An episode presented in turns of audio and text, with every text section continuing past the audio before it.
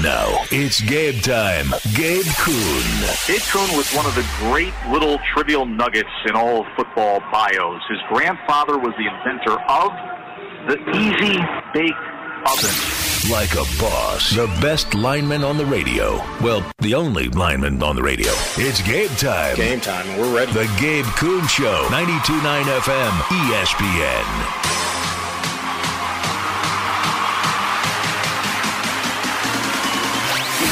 Ah, yes. Happy Hump Day, Wednesday, August 23rd, 2023. And welcome in to the Gabe Kuhn Show.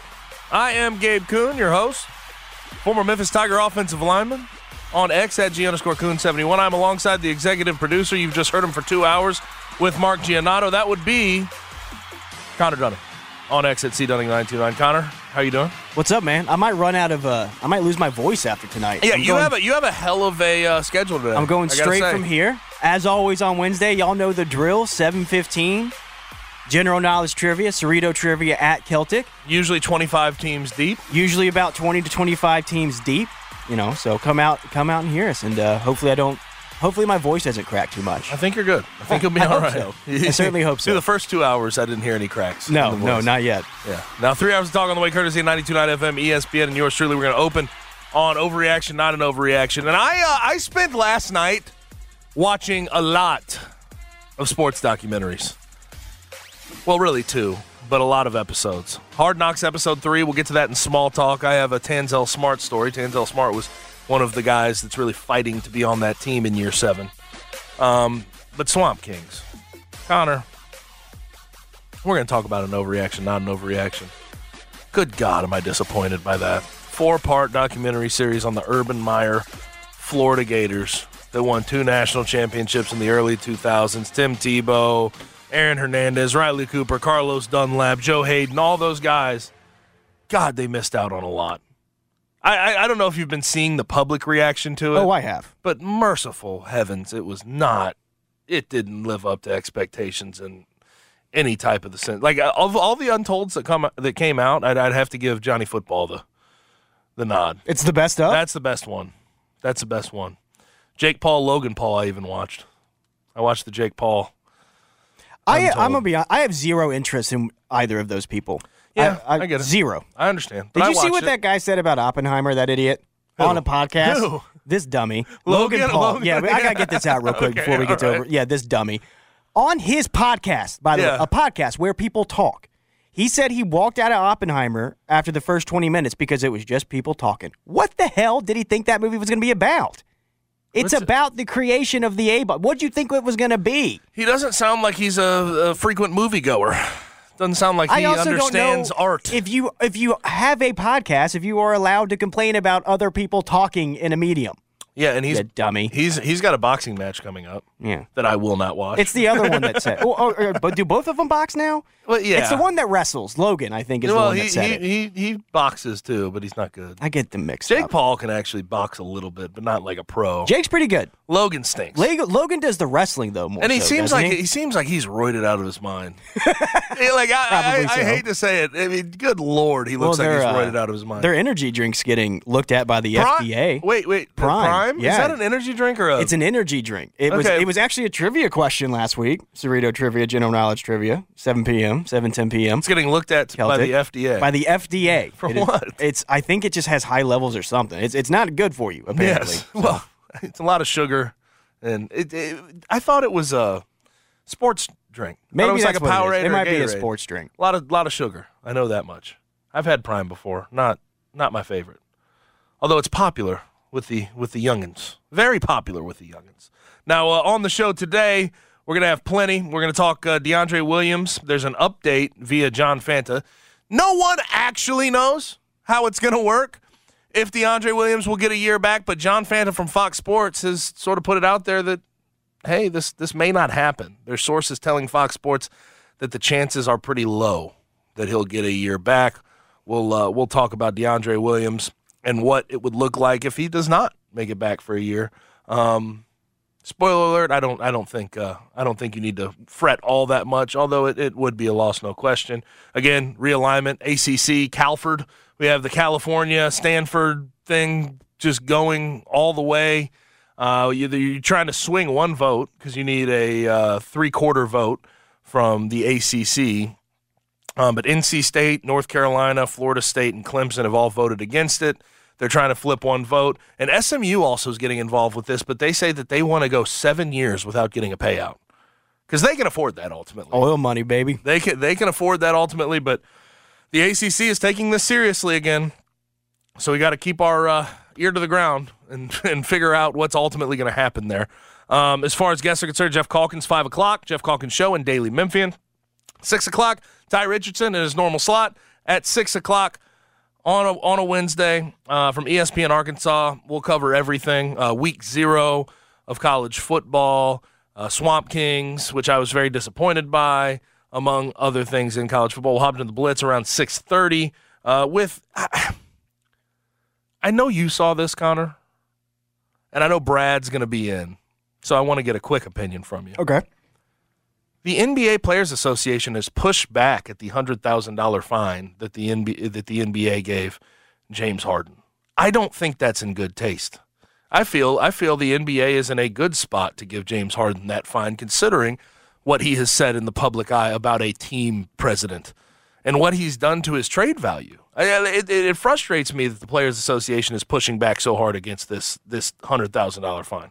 Yeah, I'm not. Um, I'm curious what their reasoning is on this because if I had to guess it, it may have something to do with a few years ago, the Minnesota Timberwolves got absolutely destroyed because they did a wink wink deal with a player. Yeah. And the NBA found out about it. So I wonder if their pushback is going to be why is the punishment on James Harden and why is there none for the for the Sixers? Is is what I'm curious might be their reasoning to I push guess. back on it because I can't see a reason.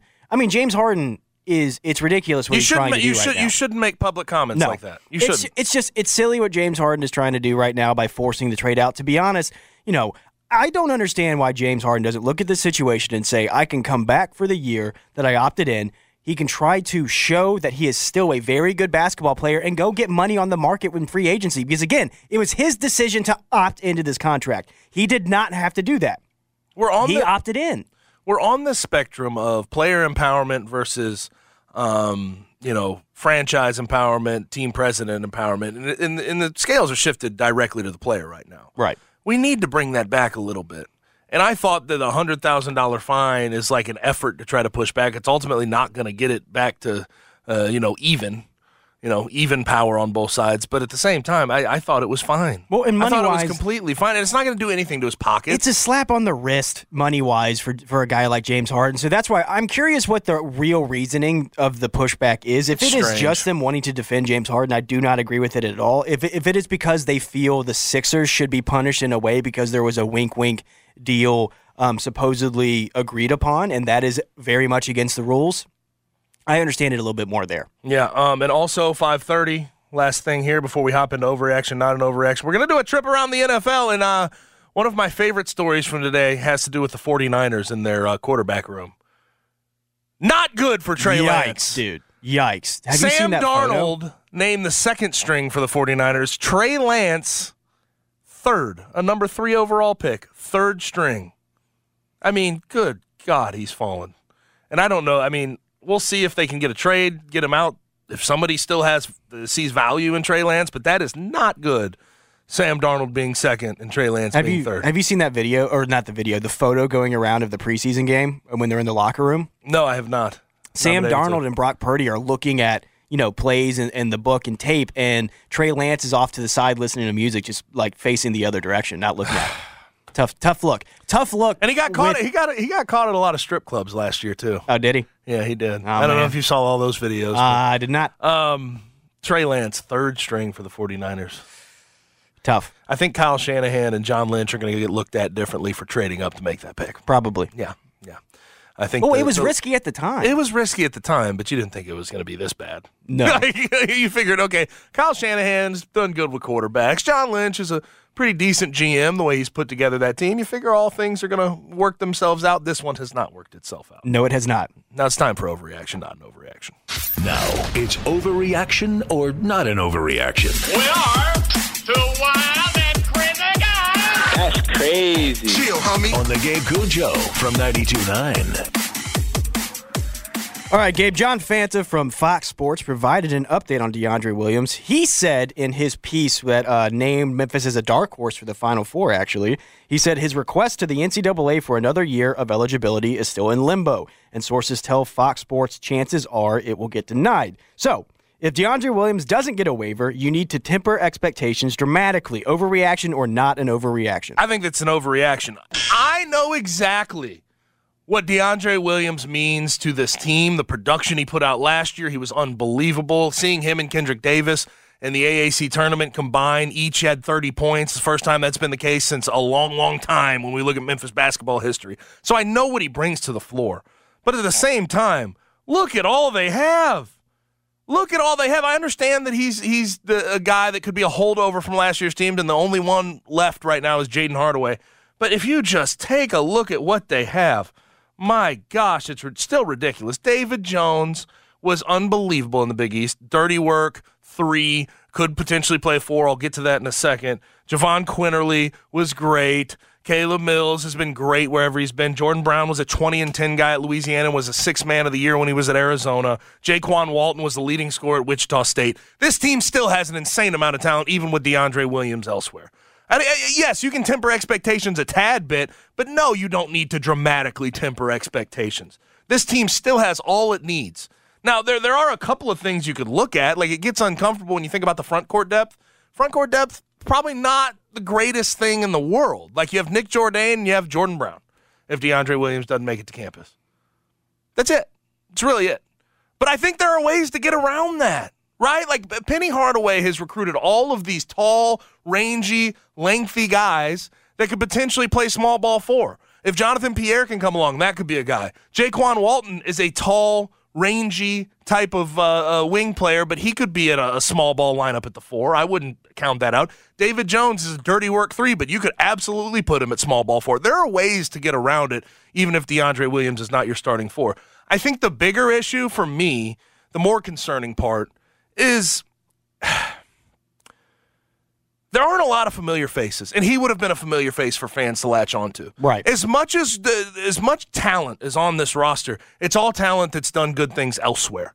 So fans have not seen them in a Tigers uniform and how they're going to gel and what they're going to look like. DeAndre Williams could have been a guy with all these first year Tigers bringing them along. Hey, Penny likes this, Penny likes that. This is where you need to put yourself on the floor in this situation. When we're running this set, this is how you need to go about it. He could have helped with that part of it. We know the production he brings, and we know the energy he brings, especially on the defensive end as well. Um, but I, I think really that's taking a little bit of a back seat because I, I, think that this team has more than enough talent to at least be a second weekend team, even without DeAndre Williams in the NCAA tournament. Fully, fully agree with that right there. And to be honest, what you were talking about right there with uh, DeAndre Williams reminded me of a moment last night from Hard Knocks, which I know we'll get to in a little bit. But remember when Randall Cobb was talking to the wide receiver group about you know how to communicate with Aaron Rodgers, and you know he was kind of trying to teach them like, hey, this is how he likes to work, this is how it's going to look, things like that having a guy like DeAndre Williams on this team that is extremely talented and they are, you know, they have a ton of experience would help though because he could help kind of translate things that Penny might be saying. If if if they are having a few difficulty understanding, I don't think that they are, but he's just there as a as a safety, you know, yes. just, just just as safety, he's there. Um, I agree with you though. DeAndre Williams on this team, I think has, you know, they could go all the way. They really could. They, they could break to where they go all the way. Without DeAndre Williams, I still think they got an outshot shot of making the Final Four. They could still get things done. Like Jahvon Quinerly, Caleb Mills, Jordan Brown, Jaykwon Walton, David Jones is a really talented team. Yes. It's, a, it's team with a team with a ton of experience. They've been in big games. There's a couple dogs on that program. They still would have their depth. DeAndre Williams would be the cherry on top of yes. this basketball season if you could add him. If you don't have him, it's still going to be a very exciting season for Penny Hardaway in this Tigers program because I still think it's the best team he has had. I really, truly believe yep. it is the best team he has had. There's not really as many holes as, as we've had in teams past. I will say this, though.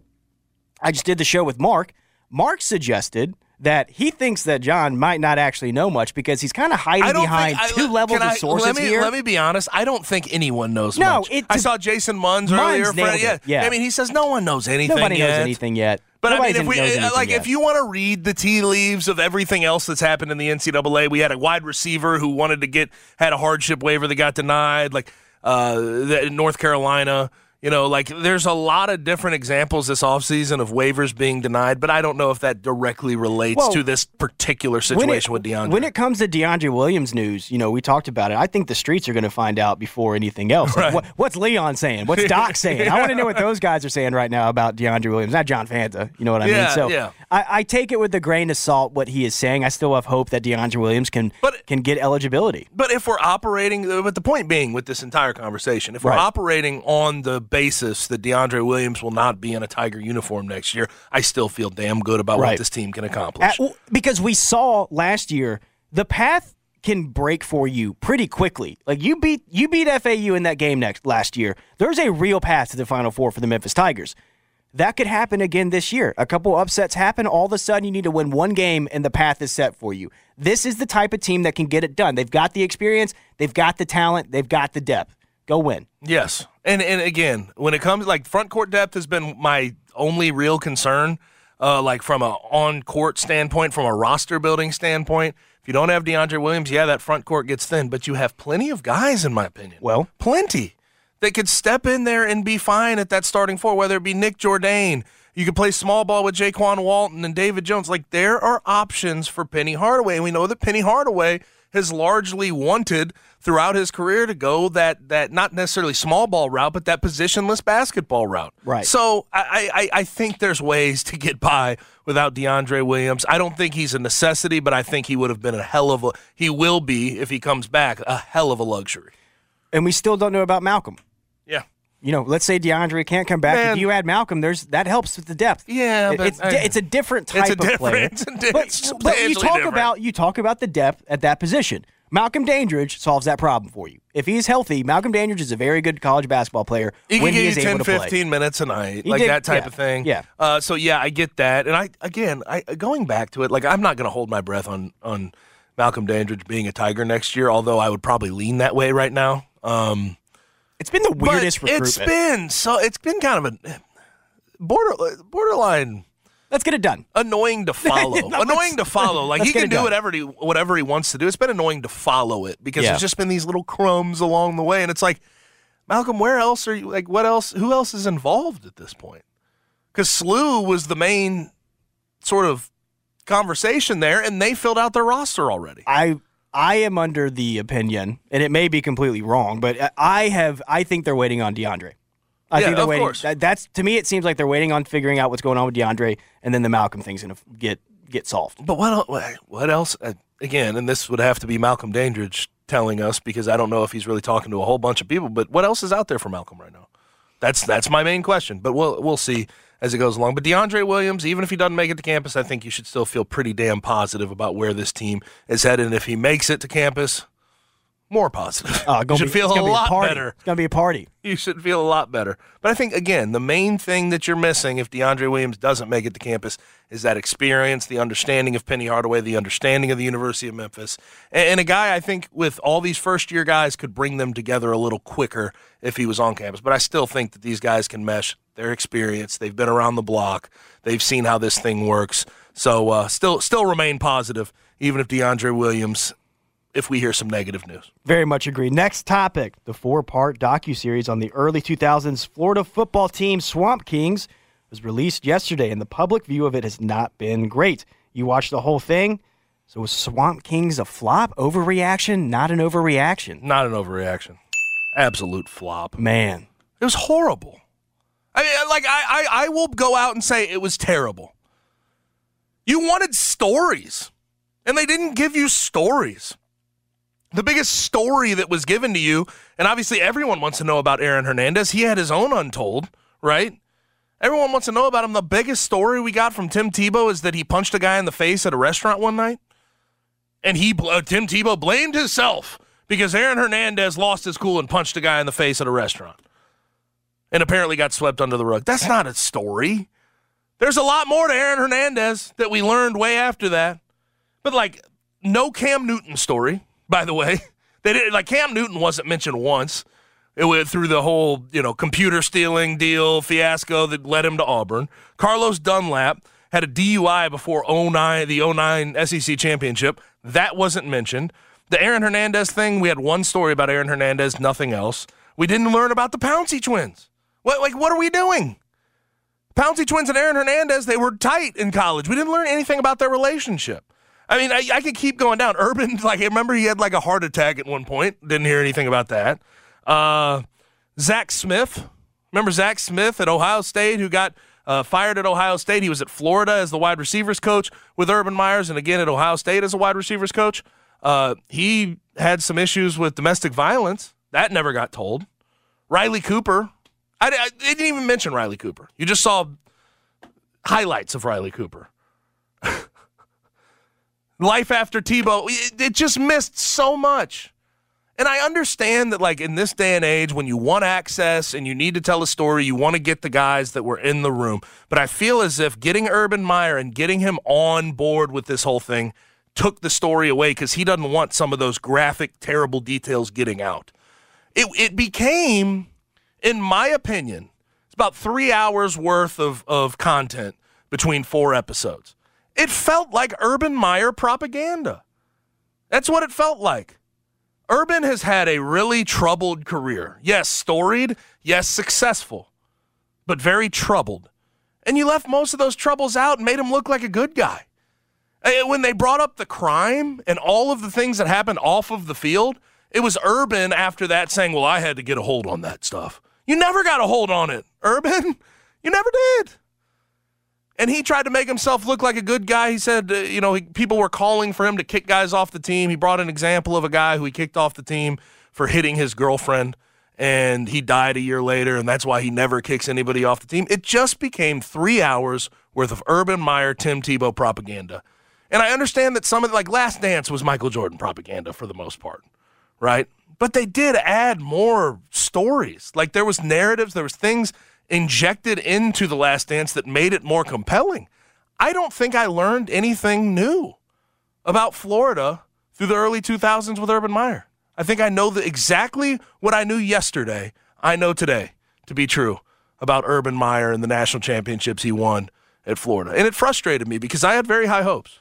It feels like a really missed opportunity, but I am also thinking that we'll probably get a real documentary about this team like 10 years from now. Because if you want to do a documentary that dives into the ugliness of of something like this, there has to be a lot of time in between. Think about the U.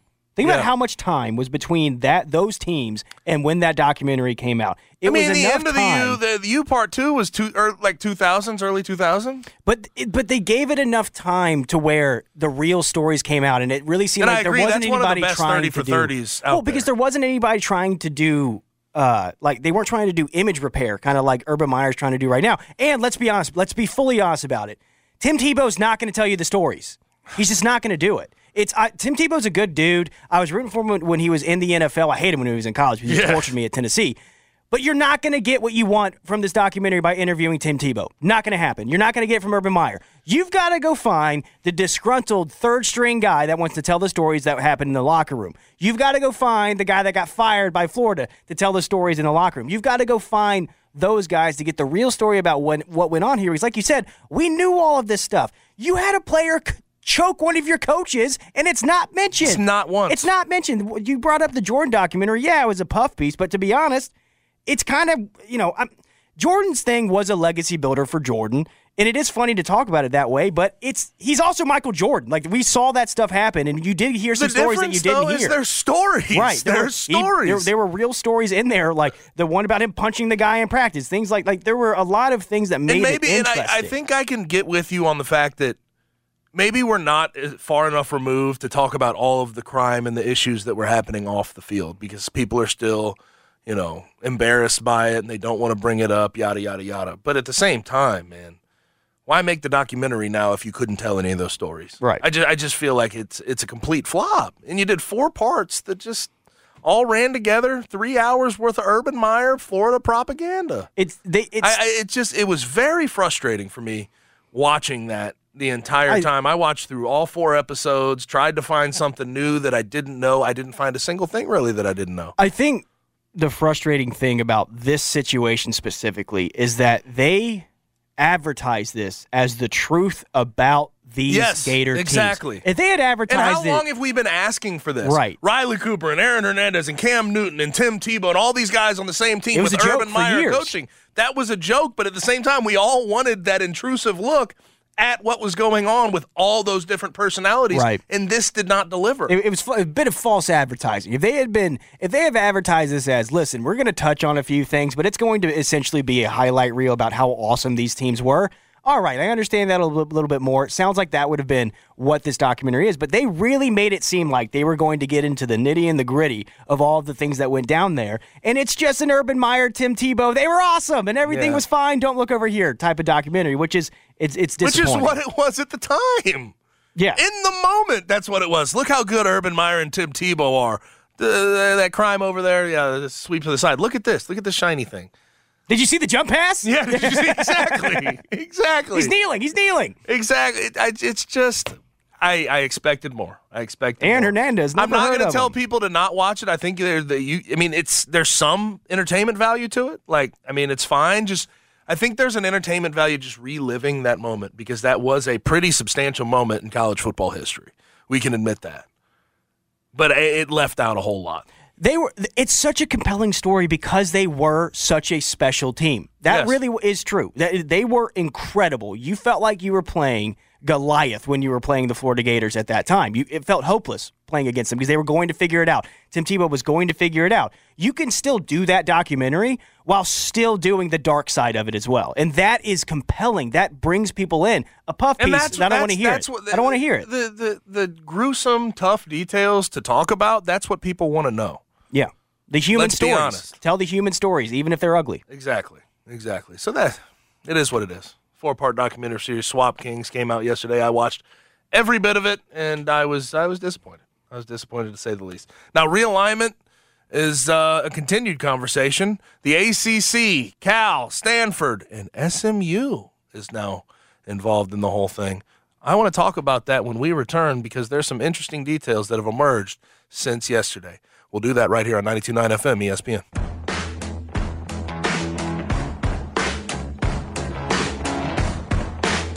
Guests appear on the Smile Center hotline. Now back to the Gabe Kuhn Show, live from the Service Master by Cornerstone Studios on 92.9 FM ESPN.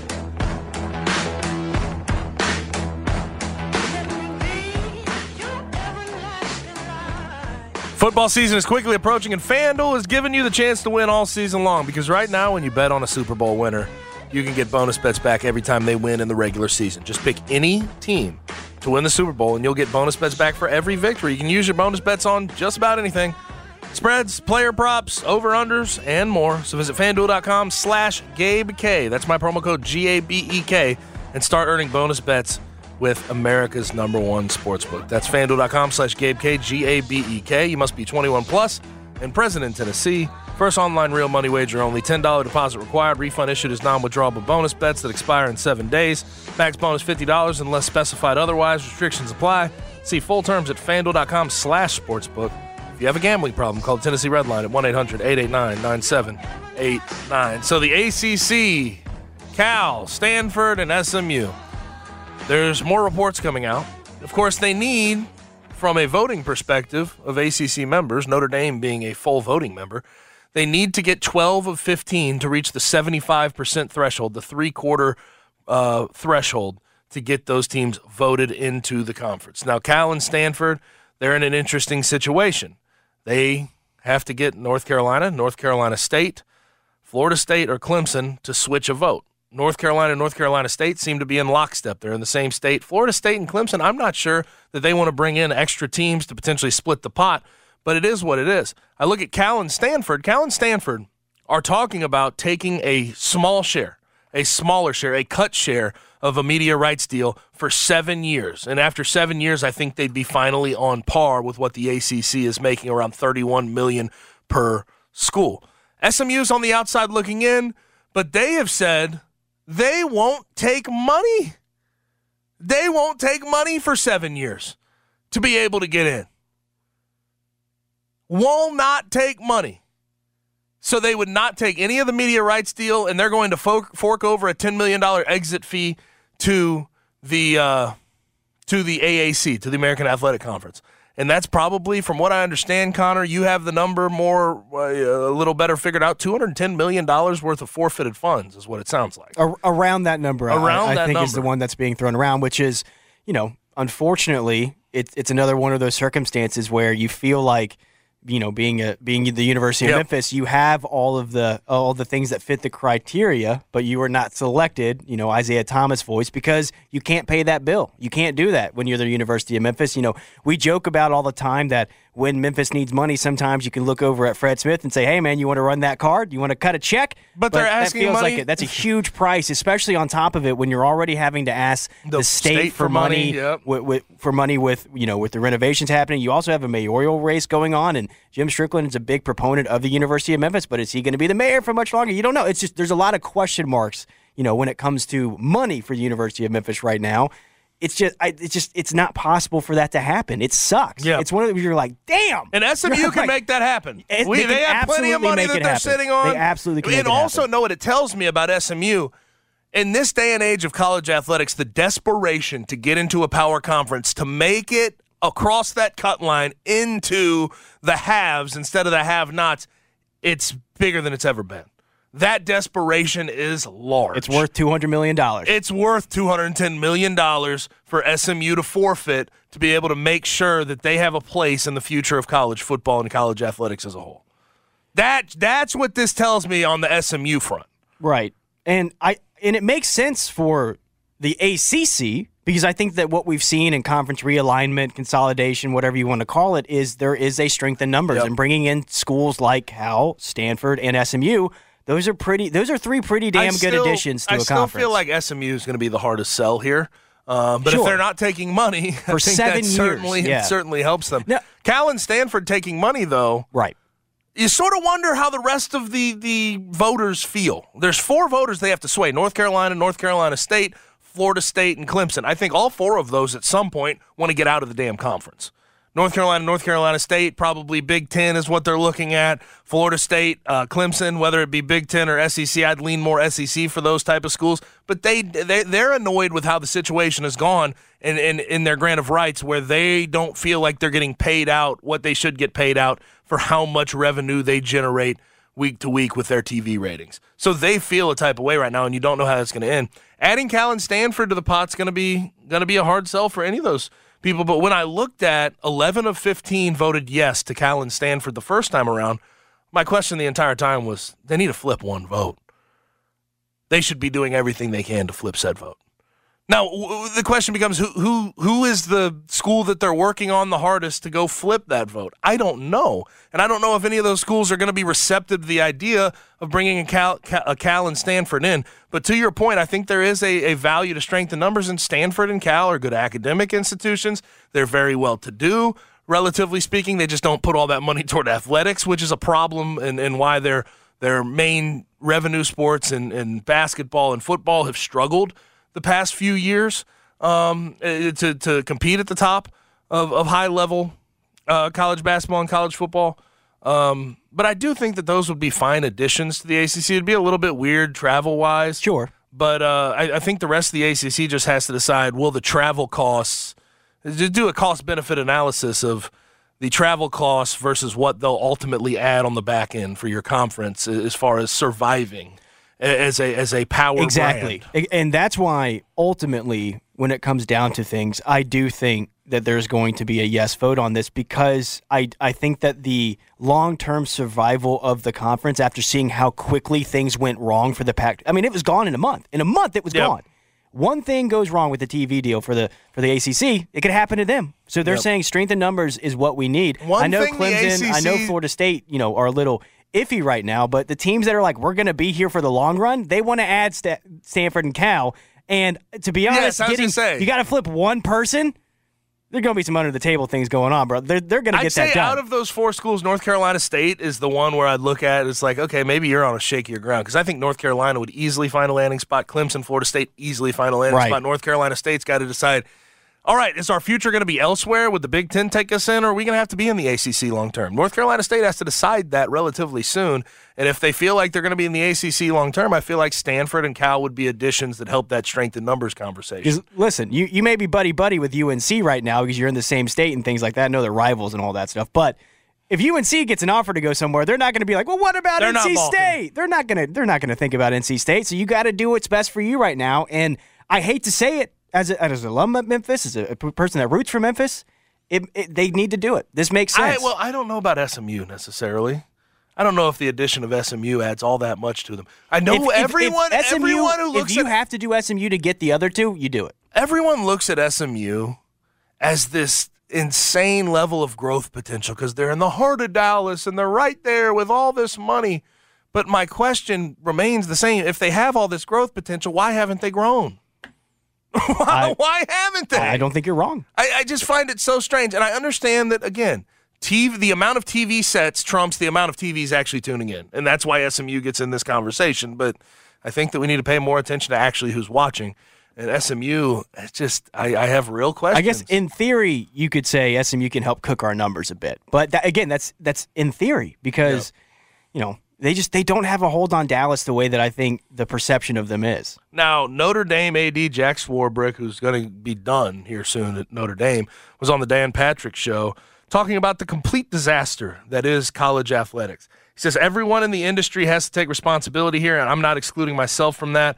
I think the decision making uh, lost its way in terms of the focus of the student athlete and what's primarily best for them. He's still trying to stand on his moral high ground. Now, he did say he made a comment to Dan Patrick on Stanford and Cal to the ACC, and he's sticking by his guns here. He's trying to be the moral compass. Quote, you can't have two of the great academic institutions in the world not have a place to play. We're working on a solution. There's still consideration of the ACC as a home for those schools, end quote. Now, Notre Dame is a full voting member in the ACC, and they have voted for Stanford and Cal to be part of the ACC. But I continue to go back to this because I, I, I know that there was a report on this as well. If I'm the rest of the ACC, how seriously am I taking Notre Dame and the things that they're saying and the vote that they're making when they they have refused to be a part of my conference, a full part of my conference in football forever? Right? Like they they still operate independently. Why do they have a full vote? I, I would be I would be skeptical of the sentiments that are being put out from Notre Dame's direction if I'm the rest of the ACC. Yeah, I, that that's an odd dynamic going on there because, in my opinion, the reason he is pushing for the addition of these teams is he understands once again strength in numbers is a it. thing that is I- going and I think on. they have some foresight and, on this. and one day they may it, it's it's like we may have to make the jump one day. So we want to make sure that conference is as strong as it but could possibly can I be. can I ask this? And I know that it's like with grant of rights and the the contracts that are out there for Notre Dame potentially being part of the ACC. Like I get that they're in writing. If Notre Dame jumps into a conference, I have a hard time believing that that would be the ACC. oh, you think it'd be somewhere else? I think that they'd try to buy out and get into the Big Ten. That makes the most sense to me. it does. I, I, to be honest, I hadn't thought of that until right now, and That's, I think that's- you're right. That makes more sense to me. It does. More money, Regionally, better, better, better fit for them. You'd have USC, UCLA, Purdue, who you play all the time. Like you'd have better rivalries, better built-in conference games in the Big Ten. It's always to me been the best fit for Notre Dame if they were ever going to join a conference as a Big Ten. ACC less so. Well, especially now, especially now. And so you think that they would just front the bill and pay to get the other if they, sports if- out of it? they- I don't think they're going to do that anytime soon. If that, if that's what we're talking about, but I think if they were going to join and align with a conference, I, I have a hard time believing it would just be with the ACC. And obviously, since we're talking about it down the road, the grant of rights ends in 2035. I'm assuming that's when their deal expires as you know members of the ACC, if you will. Like I, I feel as if that if they were going to join a conference, the ACC would be on the outside looking in ultimately. couldn't you also Unless say, it happened in the next two years, how- right? Could, couldn't you also say the flip side of that though is Clemson and FSU being like, no? Couldn't they be like, listen, y'all are gonna leave anyway? Shut. Like, what, what are y'all doing? Why are you Why are you stalling this for the rest of us when we're trying to survive? When both of y'all are gonna bounce anyway? One- could, couldn't you make the argument Yeah. of that as well? Yeah, one of my favorite points, though, that I heard you and Mark talking about earlier is Notre Dame. It is a little disingenuous to go to bat for Stanford and Cal so hard when the reality of it is you could get Stanford and Cal in if you said you were going to join the ACC as well. Exactly. Like, Yeah, you yeah, could, you, yeah, you, exactly. could- You're like hold, SMU, SMU. Yeah, you hold the bargaining chips, Notre Dame. Ultimately, exactly. if you wanted to make this happen, you could make it happen. Yeah. But they're not going to You do could turn your jerseys in, Rudy style, and say, "We're not playing unless Stal." And what'd you call him, Calford? Calford, unless, yeah, unless Calford. plays. Yes. Um, but I, I do still love the the Jack Swarbrick Notre Dame, the academic. They're so good academically. We can't leave them out of a conference. First of all, that's disingenuous in itself because they would find a place to play. It just may not be where they want to play. Right. They could play in the Mountain West. I- Like, again, they could I- play. They could play in the AAC if they wanted. I'm also, but they just don't um, want to do that. I'm also very much enjoying the sentiment from the ACC where. As they're as they're continually just stabbing the Pac-12, they're like, "We're not. It's it's by accident. We don't want to." As We their wanna- arms yeah. going in and out. Yeah, they're, It's the, they're- it's the Big Ten. It's, Right. the, it's it's the Big Ten Exactly. thought process. Yeah. We don't want to kill them. We're not gonna kill 'em. But you know what? I'll take We're Oregon ju- I mean, Washington. we if, might- if- if- we- we'll listen. save these schools. listen. We might be we'll the throw them a life raft. we might be the last knife that goes in. Doesn't mean we were the first. Doesn't mean we were the first. That's the Big Ten, not us. Big Twelve, not us. yeah, everybody everybody wants to try to save face, but What- at the end of the day, it's all predatory. What happens? Everything's to the, predatory. What happens to the remaining two? Bi- uh, Mountain, Mountain West. West. Gotta I- be. Oregon State and Washington State. It makes no sense to me. To, I, if it was, if they were the only remaining two, I, AAC doesn't make sense. Mountain West, only only thing that makes sense for them. And I wonder how they're going to respond as an ac- as an athletic department to taking a. Wow, I mean, the pay cut. Uh, We're talking what, 15, 20 million dollars worth of a pay cut to go to the Mountain West, and that's the only thing I can really envision those teams, where else would they go? Truthfully, if you are those two teams, what are you rooting for the most? Like, if, if you're looking at the landscape of, let's say that the option of the merger with the American is still on the table right now, are you you're rooting for that, aren't you? That seems like the best deal for because the, two. the, the ESPN Exactly, part of it is right. the only thing that really attracts you if you're talking about a full merger of the four teams left in the Pac four going to the um, AAC. But outside of that, if those two teams leave, it's like what is really attractive to me right now? Because I they're, they're the, they they have been they will have been left out of the power party at that point. Another question for you. Is there a fear if you're a team like Memphis, if you're a university like Memphis, that SMU saying we will pay $210 million to get this done? We will do this. Are you f- afraid that a precedent might get set where conferences say, okay, y'all can come, but you got to do what SMU did? Yes, of course. That's But my fear. SMU is SMU is very. It's rare to have a school that is able to do what SMU is planning or hoping they can do. Like, what other schools can really make that happen? Like, especially in the AAC, Tulane can't make that happen. UTSA can't make. You think the but I, to- Like the I, rest of- I don't the think the re- conferences would have I- any sympathy I, for that. I don't though. like, and even the teams that are left in the Pac four, like you know, if it's Washington State or Oregon State, they can't make that happen. SMU is one of one of one, in my opinion, that can truly take that type of loss and then turn it into okay, I'm part of the power party. that dollar amount, yes. However, they might say, you know, we know that y'all can't match the 200 that SMU is doing to get it done. What about 50? Or what about this? Or what about three years of no TV deal? Two years of no. You see what I'm saying? So I'm afraid that it might start a trend of of that happening. But to your point, SMU might also be a special circumstance. I think they're special circumstance. Although God, this sucks. I'm It- so tired of much. talking about It's- it's a lot. realignment and consolidation. Just get to football, please. Yeah, yeah. But maybe a little more realignment conversation is coming up here in this next segment because Geoff Calkins will join the show right here on the Gabe Kuhn Show, 92.9 FM ESPN.